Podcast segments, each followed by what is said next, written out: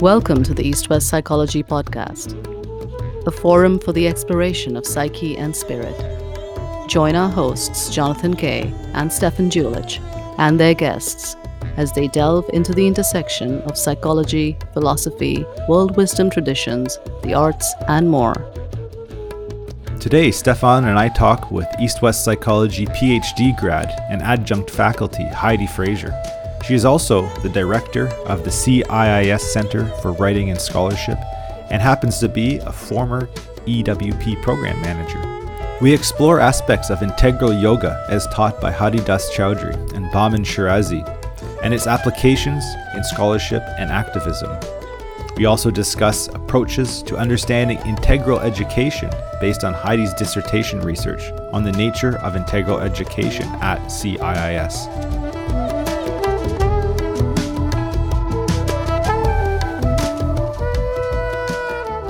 So, where should we start, John? Heidi, why don't you just talk a little bit about how you came into CIIS and EWP and how that led to uh, your dissertation and what the topic was, and we can get into discussing a little bit about that. Well, I'm happy to be here and thanks for inviting me. It was really kind of a roundabout way how I found CIIS. In my, in my undergraduate years, I did study psychology at a state university on the East Coast, and that was just a regular, almost positivistic kind of approach in the sense that it really was about cognitive and learning and rat mazes and you know history and systems the basis which is valuable of western psychology. But i sort of was left feeling like is this it? And and and I almost graduated undergrad feeling like I I ended in the wrong major because I couldn't situate myself in that Western, uh, you know, cognitive neuroscientific paradigm quite yet. Um, but what was an eye opener for me was during uh, junior year, I had the opportunity to do a national student exchange program. So study abroad was a little bit out of my league monetarily. So when this opportunity cropped up, um, I decided to go to Sonoma State in California. And it really just opened up a whole new facet of the world of psychology for me because I got to take courses like somatic psychology and biofeedback, myth, dream, and symbol, um, psychology of yoga, psychology of meditation. So I, I really felt reinvigorated um, being in psychology at that point. And actually, it was during that semester in California that I learned about CIIS existing. And it was kind of a, a love at first sight and i thought well if i ever go to grad school it has to be east west psychology because it it really afforded me the opportunity to take that semester in california and and do a whole master's focused on those you know cross cultural approaches to health and well being and where does psychology and spirituality meet um, and for a while, I didn't pursue grad school because it was a, a money thing. I didn't want to take the plunge and, and, and do the student loans. But after about a year of continued waitressing, uh, I said, well, it was kind of like a deeper nudging. It was like, well, I can't do it unless it's through the system that this this this world has created, which is borrowing financial aid to be able to do it. So I sort of let the worries about how it was going to get funded and how it was going to get paid back like go and followed that deeper sense to pursue something that really like reinvigorated my love of learning. Like it sounds silly, but when I started my masters in 2007, I I had this felt sense that I remembered that I loved learning. And I thought, wouldn't it have been cool if I remembered that a lot sooner than graduate school in my 20s? so it was really early on in the master's that I wanted to pursue the PhD actually, because I thought about one avenue to be able to help younger people remember they loved learning was to be in a university setting. So it was a sure thing that I was going to continue on if they would have me. Um, and sure enough, I was in the doctoral program shortly after completing the master's and didn't really settle on a topic right upon entering the program, but I just allowed myself to really dive into that first semester without being like, I need to know what my topic is. So it was that bit of a surrender and like really diving into what was in front of me that actually led me to my topic. Um, backing up a little bit, the master's capstone project um, gave me the opportunity to imagine uh, a project as part of the portfolio because they do, um, instead of a traditional thesis project, it's a portfolio project of your work, and you get to really create something that'll be a stepping stone to where you want to go after you graduate. And the program I created was called Embodied Spiritual Recovery and that's just a fancy name for like me trying to make sense of what East West Psychology Masters was for me.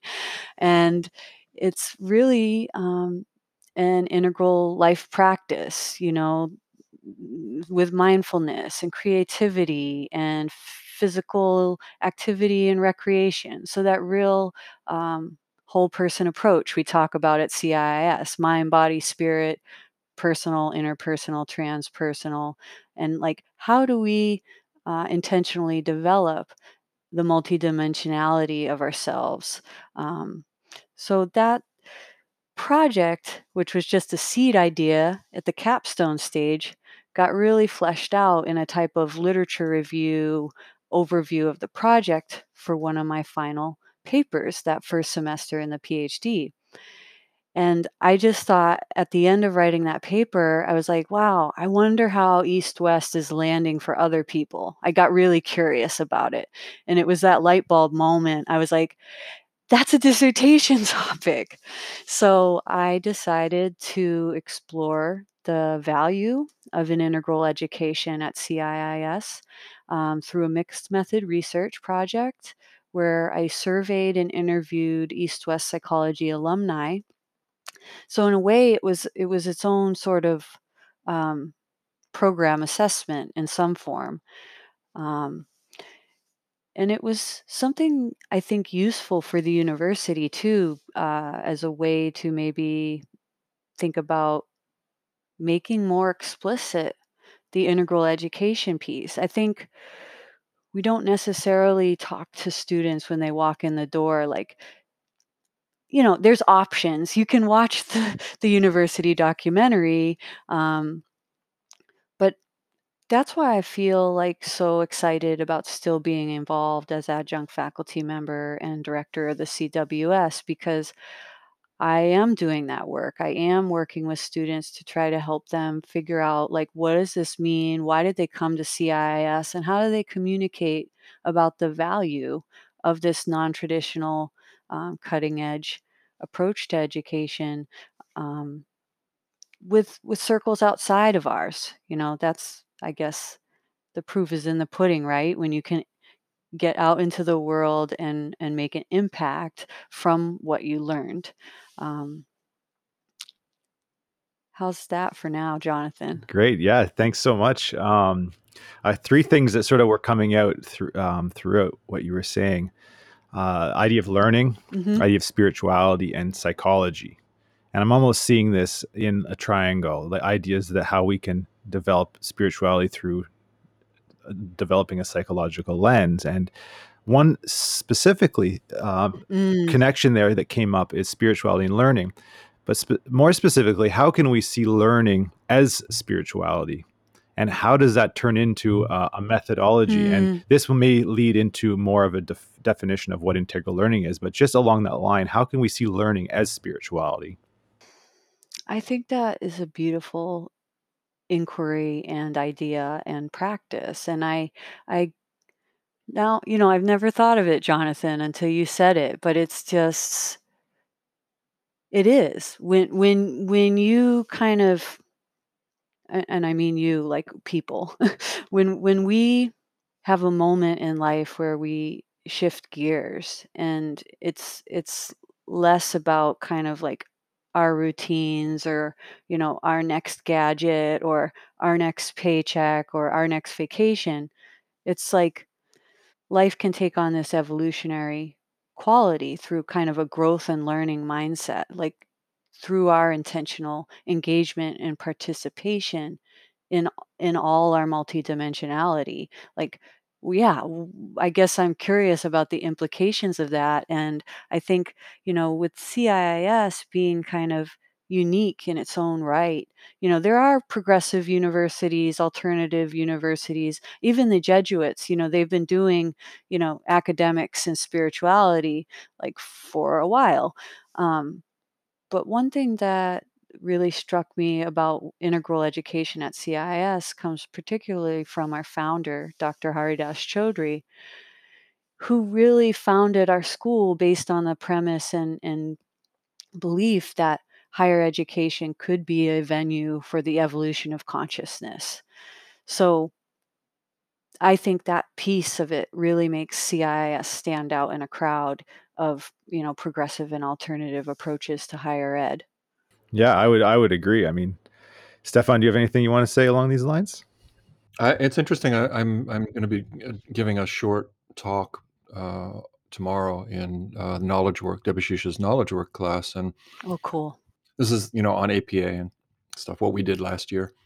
And I, uh, I thought the students should really should read, um, Bahman Shirazi's paper on integral and integrative methodology. So I I pulled it up and and read it, and I've been incorporating it in the lecture that I'm going to give.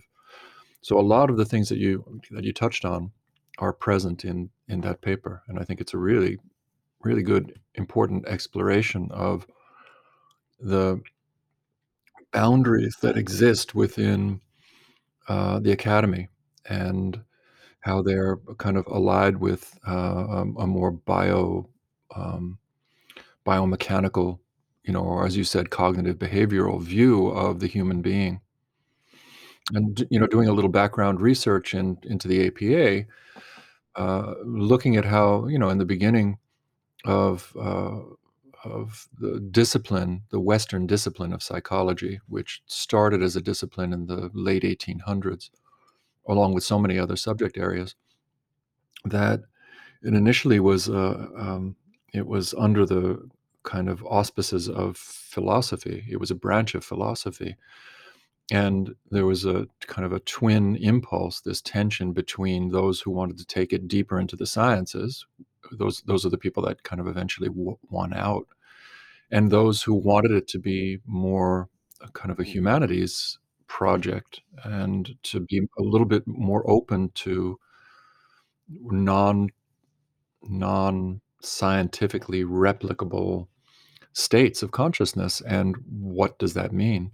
So so I you know, I'm I was kind of fascinated to read this, you know, from a methodological perspective as somebody who's writing psychology within the program, within East-West Psychology, where we're even though we're a humanities program, we we operate more or less as a social science program. Uh, where that tension lies and how how we can, as, uh, researchers, um, and, uh, students of the, uh, the subjects that we that we study at our school, how can we push the boundaries of accepted methodological and epistemological, um ways of, uh, modes of expression within the academy. And I I think that, you know, you put your finger on it, CIIS is just one of those places, uh, that and there are very few, uh, although I think that there's a growing hunger for it that really challenges the received view on on, uh, human consciousness, and learning is folded into that. So I don't know if I said anything, Jonathan, if, I, if that was kind of like specifically on point, but it's sort of within orb, I guess. Yeah, absolutely. I mean, there's a there is definitely um, uh, a, a, like a transdisciplinaryism in CIIS, EWP specifically, um, being an East, West, Earth, World kind of oriented program where you're constantly drawing uh, ac- across barriers that have been some of the barriers that have, that have been part of the modern academy for hundreds and hundreds of years.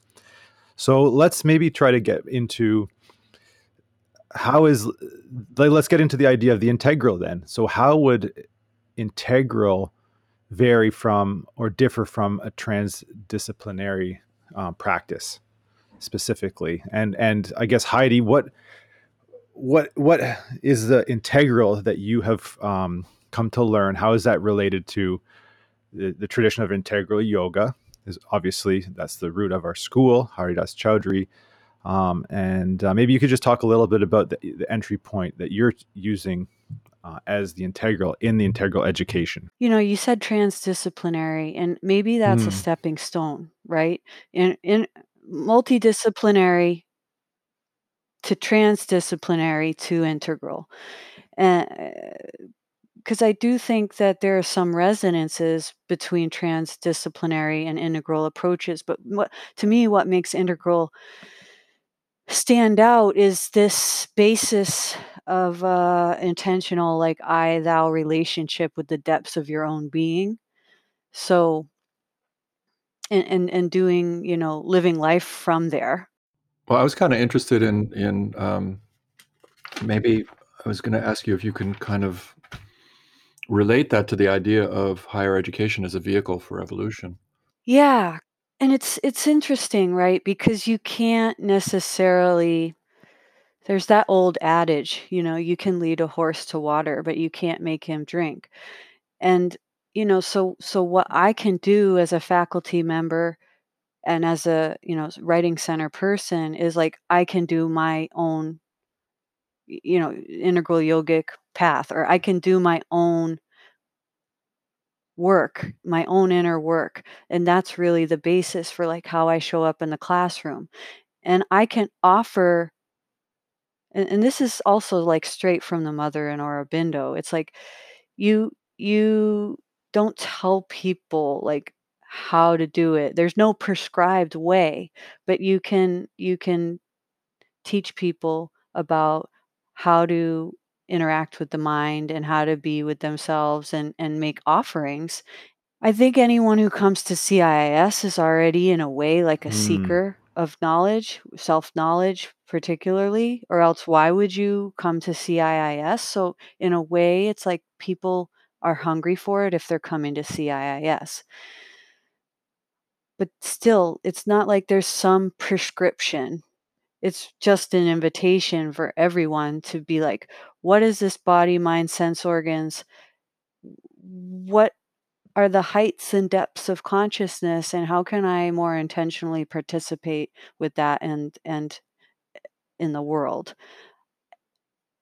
And in terms of it being linked to a potential evolution of consciousness, you know, what Sri Aurobindo and the mother were doing is something like humans have never done before. Like they've had they've had experiences that people have not had. So it is said that they were kind of ushering in a new human. I'm just like quoting readings or paraphrasing readings. I'm not saying I know this. um, I'm I'm thinking in particularly like the mother's um well the mother didn't write this it was written by Satprem but it was a text called mind of the cells and it was basically documenting the mother's experiences and like what what would it be like if consciousness was more than centered in the mind? You know what if every cell was conscious? Like what would that experience be like? I don't know but they were that that that's like where they were on the frontier of something that we we aren't as a collective there yet but maybe having an education that explicitly welcomes the whole person that isn't just there to train the brain to get the piece of paper you know what are the implications of that well we're still waiting to see. Yeah, beautiful. We're, we're, we're working through some really big ideas, and this is multi multi layered approach to. There's always a multi layered approach to the integral in my experience. So, um, I was going to say something that stands out in terms of an integral approach would be something like the involvement of individuation as as part of the process or soul making or um, being being in touch with with um, what Sri Aurobindo and the mother called the psychic being, which would be the evolutionary soul. Um, and that is sort of a place that sort of grounds um, experiences of um, the outside, the world. Like I think Bahman has a um, tricentric system where he calls the cosmocentric, the egocentric, which would be the, the individual subjectivity on the inside, and the psychocentric, which would be the sort of the I guess the the root, which is really the the soul as it evolves and and individuates in time. I have a really interesting quote here by Bahman. Let's have it. Talking about the present, like the the the, the importance of the soul, the psychic being, um, and why we need that idea um, to avoid just sort of reconfiguring surf- surface personality, but really leading to something uh, that we call transformation. So here's his quote Without the presence of the soul as a catalyst, many adaptations can take place that do not result in transformation of consciousness, but are reconfigurations of surface personality. And I've taken this from uh, Integral Yoga Psychology, Metaphysics, and Transformation. It's, it's taught by Sri Aurobindo, edited by Debashish, um, our department chair. And um, this was an article uh, Elizabeth wrote, who's a EWP, Elizabeth Teklinski, who's a EWP PhD. So uh, you learned with Bahman, is that right? Yes, actually, Bahman was my chair of the of the dissertation project, and I'd like to think uh, Yeah. still a friend to this day and mentor. Yeah, actually, what you just read struck me Mm-hmm. Jonathan. And you know, the word that came up, I was like, "Oh, that like reminded me of spiritual bypass in a way." Mm. And I was like just curious about what what he's conveying there and what that experience is. And I'm sure in some form, you know, if if it is reconfiguration on the it, it it's still part of the path in a Hmm. way. You know, that that quote from Aurobindo and the mother that all life is yoga, right? Nothing is not the practice or the path or the inner work once you kind of go into that way of life. I think that there's there's I mean there's something that something that I struggle with from time to time when I when I think about it, and I'm not thinking about my next meal. Um, that I I wonder uh, about you know what, what about this idea of spiritual bypass in the face of or in relation to a teaching that basically is is arguing that there will be a radical shift and it's going to be radical and and total and it's going to happen in some ways in the flash of an eye even though it's evolutionary. At the same time the the requirement for that evolutionary shift to take place from my understanding of the teaching is one individual to actually break through into the this supramental consciousness. And then the rest of um, existence kind of falls in behind it. So spiritual bypass is at maybe operative at the level of mind that we're operating in where you ha- really have to be able to articulate all the various um, aspects of of consciousness and and um, experience and not leave any out so we don't say to ourselves oh i'm only interested in that you know i don't want to pay attention to my body i, I don't like it I, so I, I only want to pay attention to that. But if a, a radical transformation takes place is that bypass or is it a transformation that just kind of leaves this other consideration behind? Um, I, yeah i don't know if i articulated that well Well, are you talking about radical in the sense that like humanity or just individually?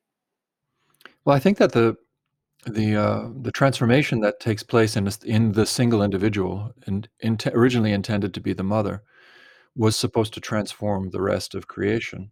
I mean, there's a pretty deep weirdness to their conception that I mean it's it goes beyond the ability of the intellect to kind of really grapple with because the only thing that you can do is when you start thinking about it is is pick it apart hmm or or, or attempt to dismiss it because it requires a faith that is an uh, an action, not just a hope, and that activity itself is the Hmm. transformative process.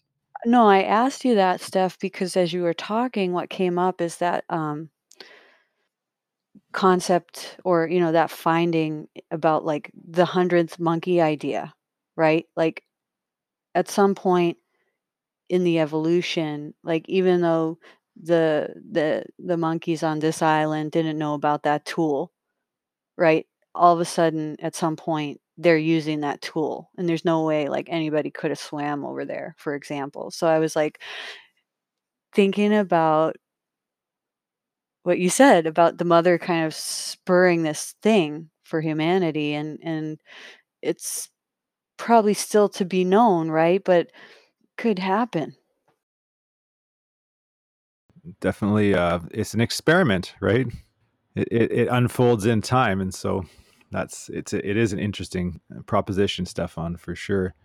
And it's uh, it's hard if we if we start projecting too much onto the future of what that looks like, and we just sort of situate it in the moment and allow it to be a process, you know, um, uh, basically a, an experimental process of learning. I think that's that's a beautiful way to articulate what integral yoga can look like. Um, do you want to get a little bit more into the specifics of um, of your dissertation? Can you tell us a little bit more about um, the, the the the work that you did on that? Sure. It's an actual book. I'm pulling it off my shelf. Oh, beautiful! So it's published. Where can people get it? People can find it on ProQuest. It's open access. Um, there's also a couple. There, there's one article in Integral Review. That's the abbreviated version in case you don't want to check out the whole extended version. You know, one of the best parts about it was like Bahman and I, you know, we were using Dr. Chaudhuri's triadic principle, you know, which Bahman renamed. I'm like, what is Dr. Chaudhuri's? It's transcendent, relational, and Mm. uniqueness. Okay, so that's Dr. Chaudhuri's triadic principle uniqueness, relational, and transcendent. And Bahman kind of you know, translated it a little bit to personal, interpersonal, and transpersonal. So we created a Likert scale, which is, you know, a ranking. You know, do do alums agree or disagree? And we kind of coded it in the background, not for participants, but like there were items on the scale to address each of the domains and the triadic principle. So I thought that was an awesome process to do that with Bahman, but also I think it's something that the that we can look at as a university because yeah, how do we actually begin to measure like are we offering a multidimensional education? Like are we doing it? And if so, what in what ways? Like you know, one of the items on the scale was like moving through the degree in east west um, increased my somatic awareness you know and, and it was overwhelming that people agreed. And that was the other neat thing about the dissertation process is it is it really opened up a, a bunch of other avenues for future research.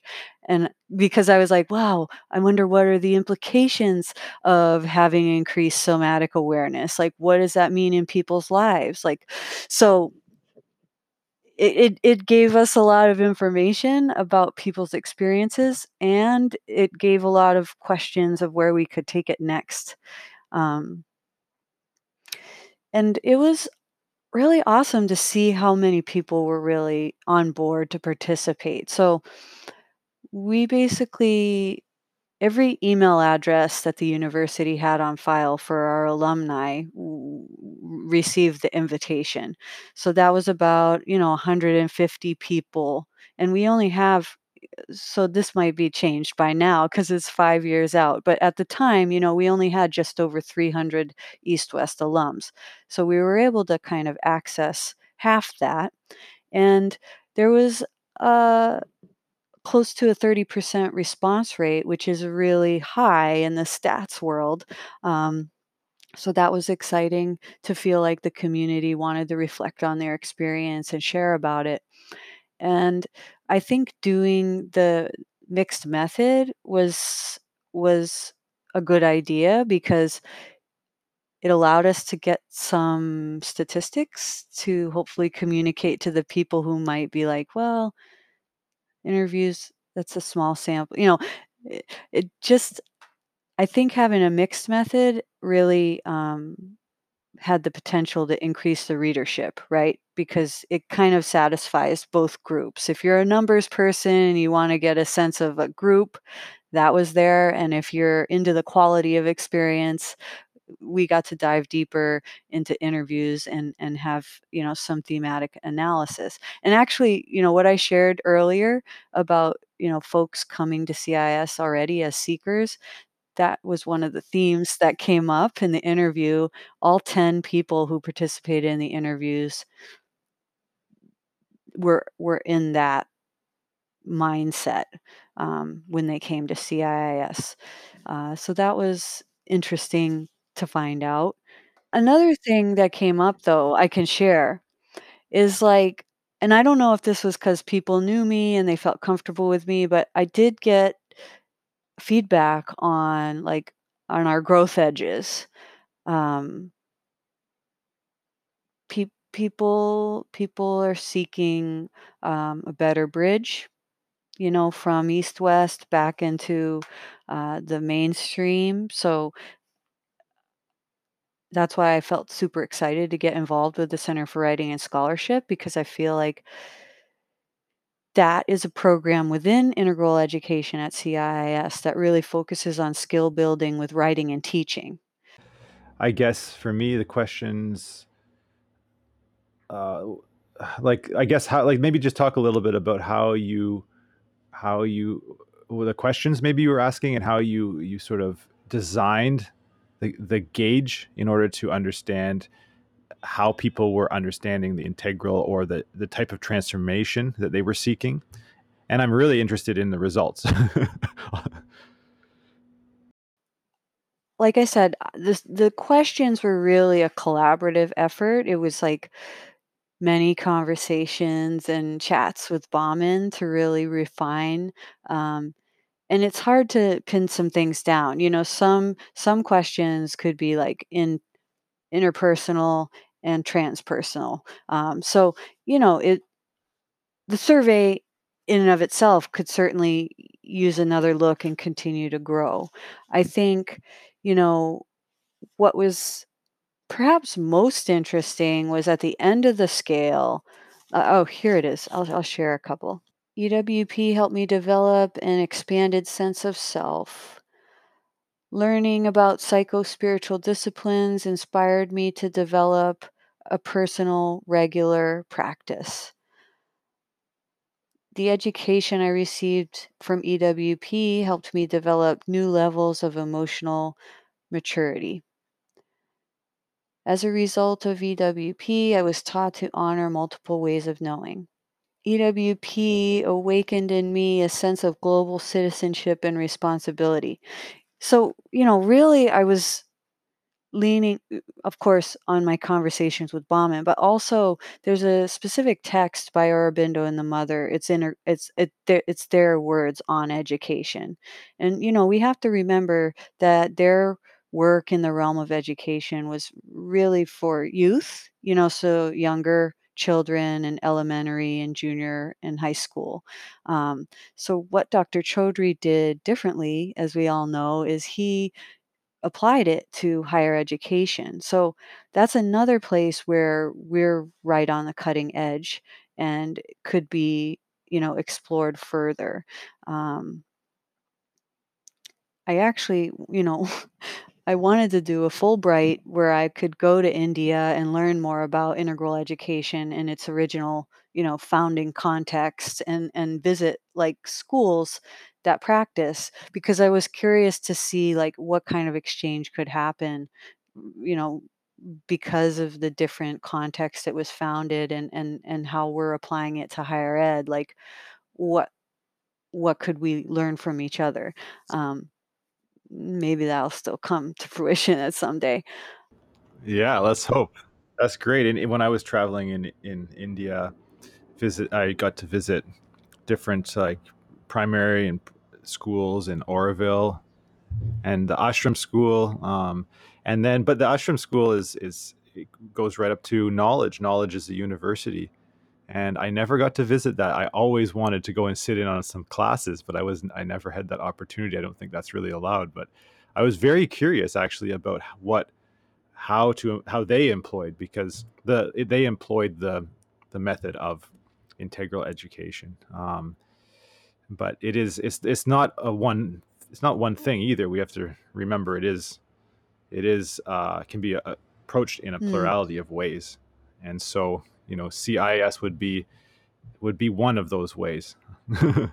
You know, and, some of the other pieces were about like how how did it, you know, did it impact how you are able, capable to honor multiple worldviews, even those divergent to your own, engaged very aspect various aspects of my being, honored multidimensionality, grow spiritually, greater understanding of my intuition.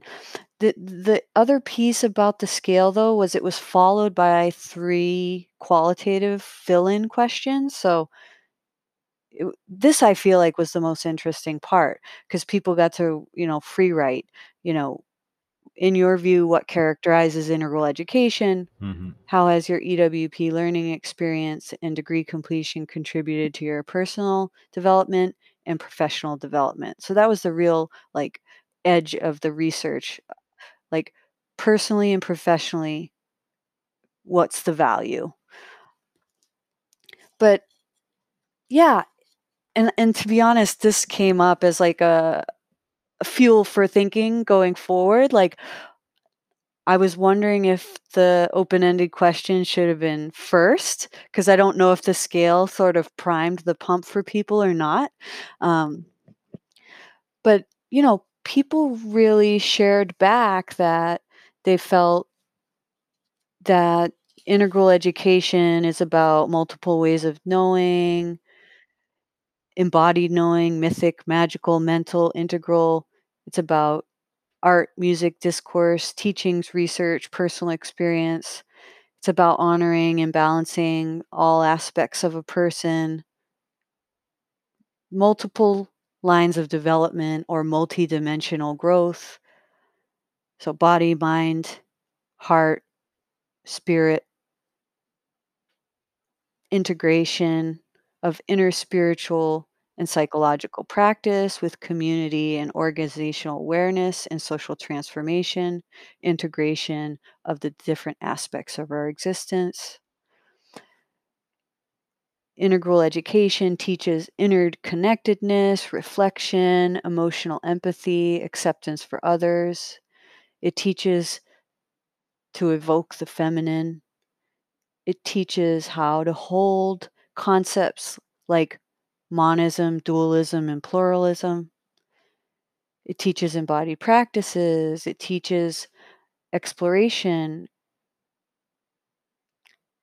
support psychospiritual unfolding. You know, so so what does that mean? Maybe that means individuation. Maybe that means integral yoga. You know, I think as we talked about earlier, you know, there is no prescribed path.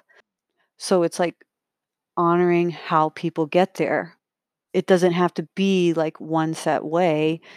You know, you can you can be in Christianity or Buddhism and still I think you know, to use the psych word, right? Individuation.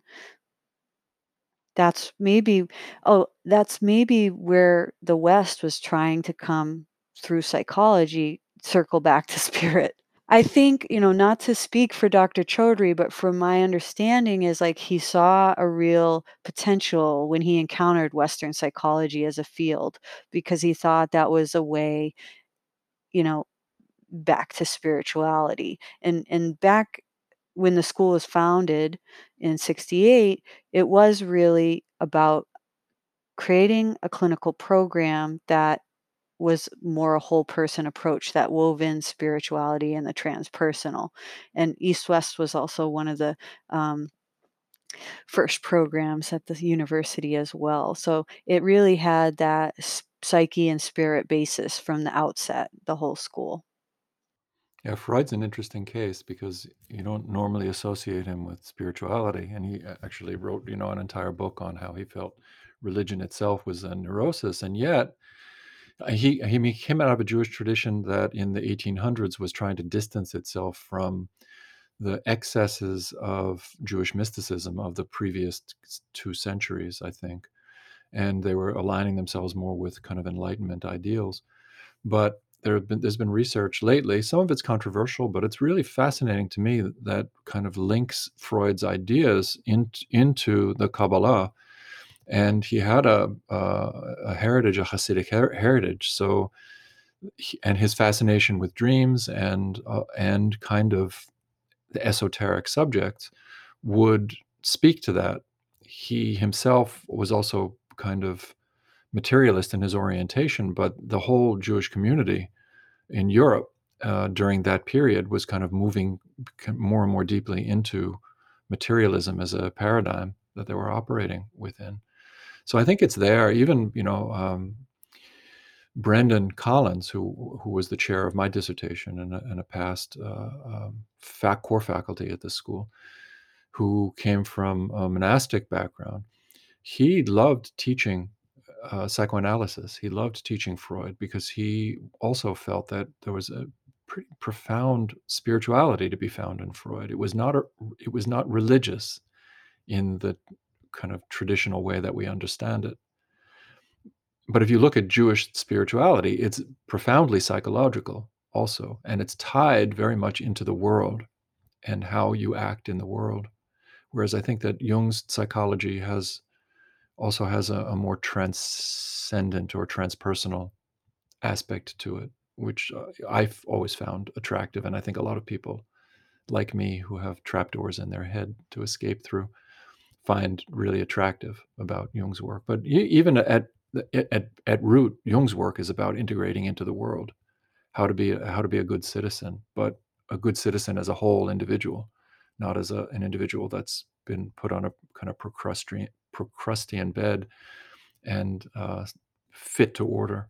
Yeah, Sri Aurobindo and the mother, or Sri Aurobindo especially, was highly critical of uh, psychoanalysis and, and, well, early psychology. And uh, when I was doing research for this talk, this lecture that I'm giving, I mean, when you look at the early years of the American Psychological Association and the stuff that they were getting into, and the way in which the human being was increasingly being looked at as a kind of a mechanism, you can understand where he was coming from. But he also lived before the advent of transpersonal psychology or even humanistic psychology, and he didn't know Jung very well.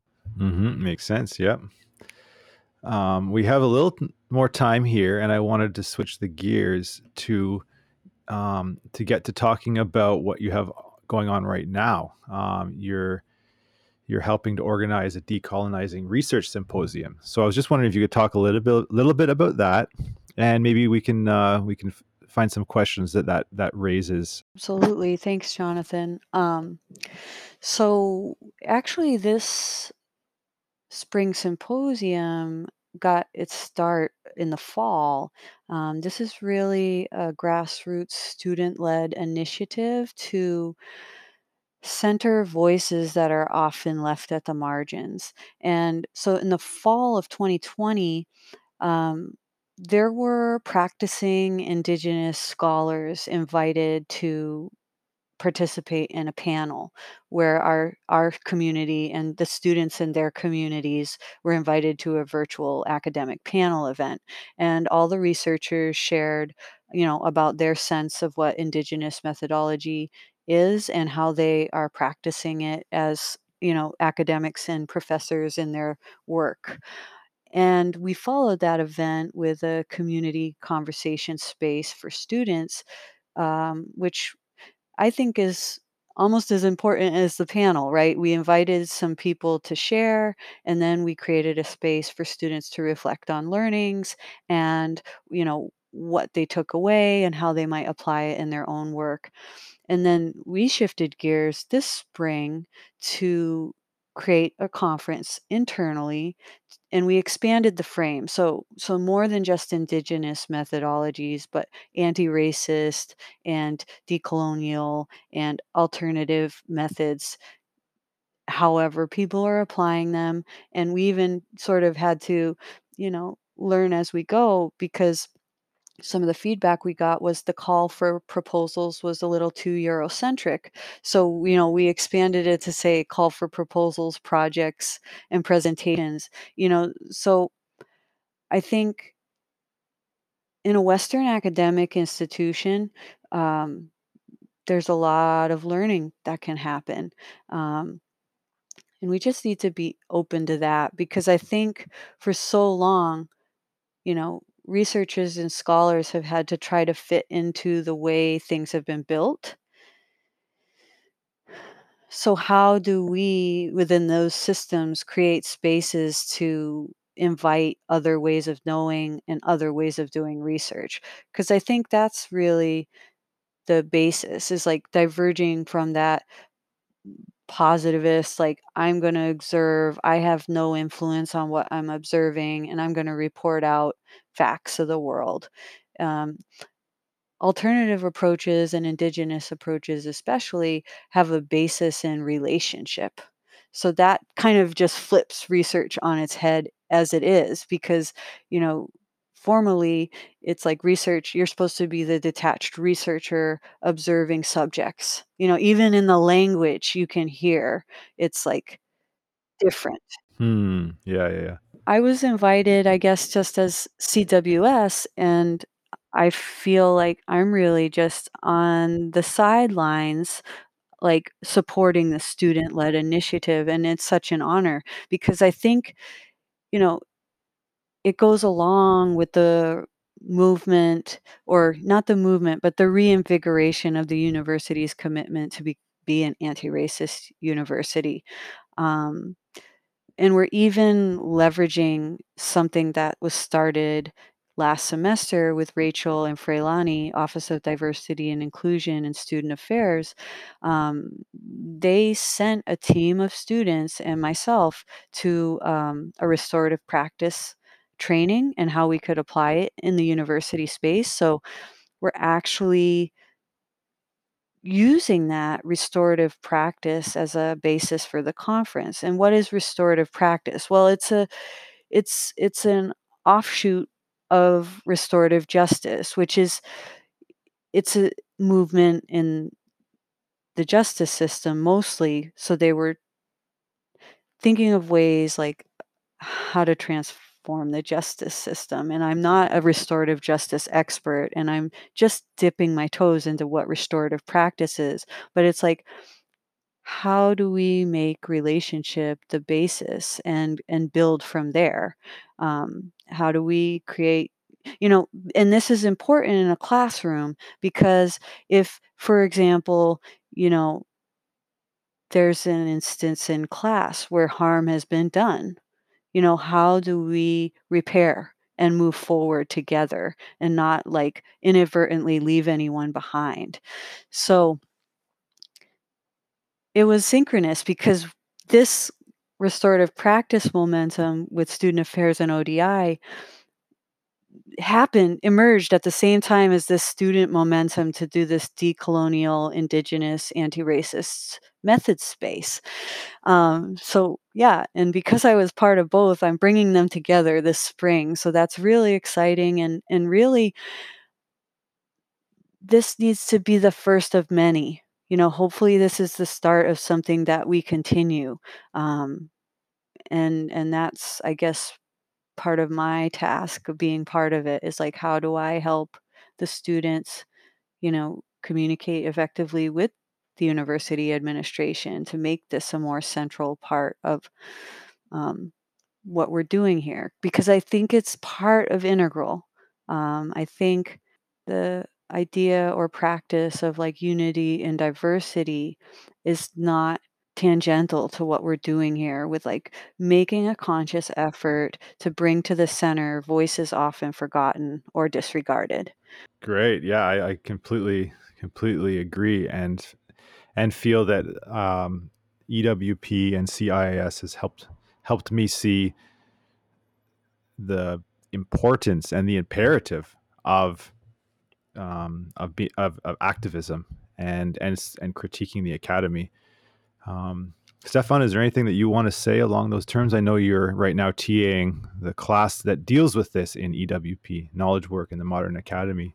Yeah, I think Debashish really holds this piece in the department. I mean, everybody does. All of the faculty members do. Uh, Ishtar, uh, also especially. Uh, but Debashish, in in a, in a very special way, is especially especially as a person from another culture, uh, he has a very interesting perspective and a really valuable perspective. He's taken the class through, you know, he uses Michael Segre's book on the history of Western education. I can't remember the title of the book, and then he looks at Spanos's uh, book, which is really on kind of a post postmodern critique, also of colonialism and the educational system, and uh, it's it's really powerful. Uh, it's so interesting though that students will students who are learning, you know, ways to engage uh, material such as this can also find within this material some problematic aspects as well. And I think that really at root what it comes down to is articulation. The more articulate we become, I mean, the postmodern in some ways was about uh, atomizing everything that came in its path, just picking things apart completely. There's a there's a negative aspect to that, but there's also a positive aspect, which is it makes each of us more articulate, and then we we're no longer uh, controlled uh, as much by a kind of unconscious urges and powers and and events that are happening around us that we're not able to pay careful attention to because we have the ability to turn on a dime and to stop and say okay what is it that i'm experiencing? Exactly. And what are the what are the various aspects of this? And that m- meaning you know uh, historical and biosocial and spiritual and psychological. So the ability to articulate at that level i think is also something that i learned from my reading of the mother who was fond of saying that a human being is a, a kind of made up of an infinite or a myriad of separate intelligences. And those can be cellular you know they can be the cells themselves. They can be bacteria that's that are in the body but also in their philosophy they they can be spiritual beings angelic beings disem, disembodied intelligences that go in to make us what we are and that is a kind of a liberating perspective it's it's tricky and dangerous because we it's really easy and at least i can mean i'll own this it's easy for me to believe in stuff that I don't have direct experience of. So I'm constantly having to check that. But I think that that this this idea of knowing where how how we're situated, what our what our um, uh, stand not just our standpoint, but but how our embodied uh, self uh, impacts the those around us and how we're impacted by the other embodied selves and how our you know i've had to learn that my gender and and my race and uh, my my sexual orientation have an impact on people around me. And the the more unconscious i am about them the greater that impact can be in a negative way. So i think this is an extremely important work. And, uh, and Debashish's class is is kind of a first step for students entering the program now to ad- address this, and they're really responding to it. Mm. Well, I would say this, Steph. I don't think that your identities impact people. I think it's the systemic privileging that different people have had, whether conscious or not, like over time, like not not necessarily the result of anything we've done, right? But we're here now in these bodies. And so I don't yeah, I just wanted to say that. It's not you, your identities. I always think it's me. But I mean, this is this is where maybe the individuation or the, you know, psychospiritual practice and inner work comes into the social sphere, right? Like because how do we have the tough conversations about race and other identities and all the intersections and all the impacts historical and present? Like how do we have those conversations without being reactive? How can we have generative where where we can heal and move forward together anew? mm-hmm. Are really important. Absolutely.